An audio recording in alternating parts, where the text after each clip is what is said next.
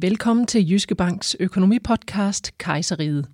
Her får du de vigtigste pointer fra programmet om testamenter fra to tusind og nitten, så du på få minutter får et overblik over, hvem der bør få lavet et testamente, hvad der skal stå i sådan et, og hvor meget det koster. Programmets gæster er Anne Kjærhus Mortensen, advokat med speciale i familie- og arveret og indehaver af Ret og Råd i Aarhus, og John Hansen, pensionsspecialist i Jyske Bank. Her svarer John Hansen på, hvem det er, der får lavet testamenter. Jamen det håber jeg i virkeligheden, at, at det er mange, der gør. Fordi man kan sige, uanset hvem man er, så er det jo faktisk en god idé at få lavet testamente. Uanset om man er enlig, jamen hvem skal så arve mig, hvis ikke jeg sådan lige umiddelbart har en ægtefælle eller, eller en partner, jeg vil tilgodese, eller nogle børn, jamen så er det jo også lidt vigtigt at få taget stilling til, hvor, hvor skal de penge, jeg efterlader, så ind henne. Og selvom man er gift med fælles børn, jamen, så er det også en god idé at lave et testamente for at sikre hinanden bedst muligt af, hvis nu at en af os skulle gå hen og dø. Og så er der selvfølgelig jo alle de øh, kombinationer indimellem, han har sagt, med dine og mine og vores børn og, og alt muligt, hvor det er jo også er utrolig vigtigt. Så, så for mig burde alle faktisk lave et testamente. Der, hvor den stadig hænger lidt, det er i forhold til ægtefællerne. At herre fra Danmark, der har de gennemsnitlige to komma et barn, de tænker ikke over, at de også skal lave testamente. De tænker, at de er sikret ved arveloven. Og, øh, men hvorfor er de ikke det? Ja, de er jo sikret muligheden for at sidde i uskiftebo. Men, men hvis de ikke skal sidde i uskiftebo af skattemæssige grunde, eller fordi de skal giftes igen på et tidspunkt, hvad man jo ikke går og overvejer, når man står i dødsfaldssituationen, men hvad statistikken ofte mm. siger sker.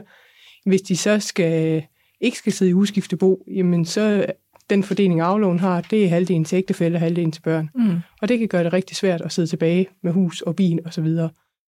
Når man så øh, sidder i den her situation og har lyst til at lave et testamente, hvad skal der så stå i et testamente?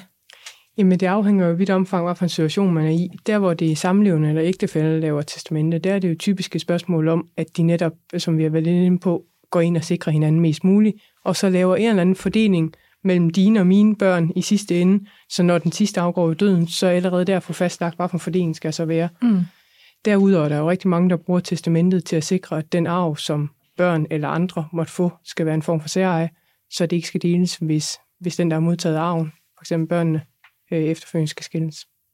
Og det er jo faktisk en lidt, lidt sjov drejning, synes jeg, på det her med, med, med arv og testamente, at man kan risikere, kan man sige, at ens arv, den faktisk kan gå til, til sviger, øh, svigersøn eller svigerdatter, hvis ens eget barn dør. Er det ikke rigtigt? Jo, men det er både i forhold til død og, og ved separation og skilsmisse. Altså, vores udgangspunkt er jo, at i ægteskaber har vi delingsformue, det som vi tidligere kaldte fælleseje. Og det betyder også, at det som jeg for eksempel arver for mine forældre, det vil i mit ægteskab være delingsformue. Mm. Og hvis jeg skal skille, skal jeg aflevere halvdelen. Og, og i forhold til død vil der ske samme skifte, hvis jeg afgår ved døden, så skal der også afleveres. Og det er det, som der er mange, der bruger testamentet til at skrive ind, at det ønsker de ikke. Helt eller delvis, der hvor man typisk slet ikke ønsker det, i forhold til, hvis ens børn skal separere sig og skilles, mm. så man ikke have, at de skal aflevere halvdelen af den arv, de har fået.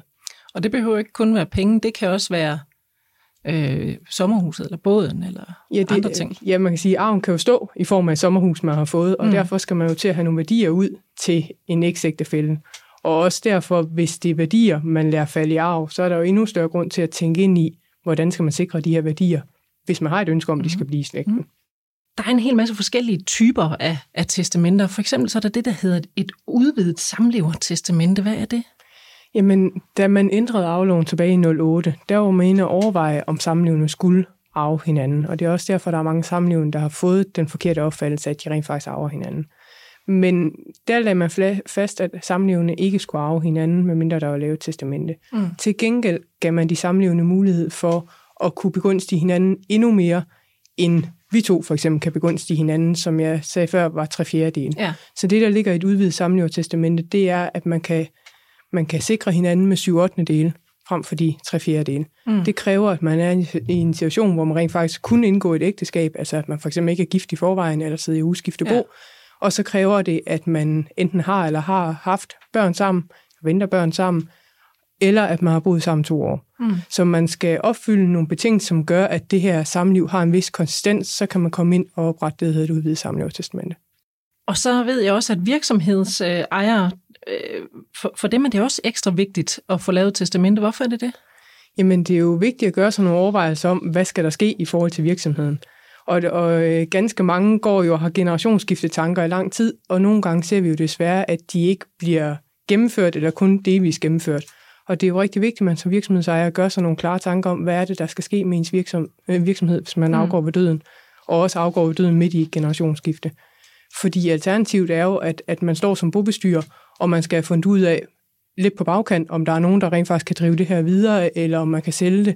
Og der er det noget rarere, at virksomhedsejere selv har været aktivt inde og tage stilling til, hvad der skal ske. Hvad koster det i udgangspunktet at få lavet et testamente? Det er jo meget forskelligt, fordi man kan hente gratis testamenter overalt på nettet. Øh, man skal ikke søge meget, før der dukker en del formularer op. Så det er der nogen, der bruger og går en tur ned til notaren, så koster det tre hundrede kroner for notaren til at sætte deres stempel.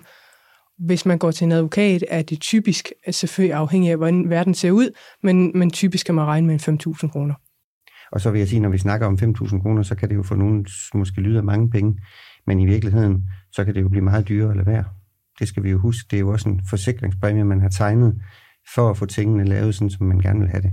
Og ikke mindst en, en forsikring for, at ens efterladte ikke bagefter kommer i voldsom øh, diskussion omkring øh, både penge og ting og sager.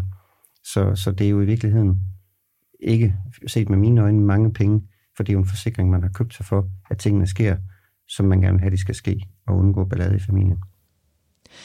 Hvis du har lyst til at høre hele programmet og få endnu mere viden om testamenter, så kan du høre hele programmet på Jyske Bank T V, eller der, hvor du normalt hører dine podcasts. Bare søg på Kejseriget og Testamente. God fornøjelse.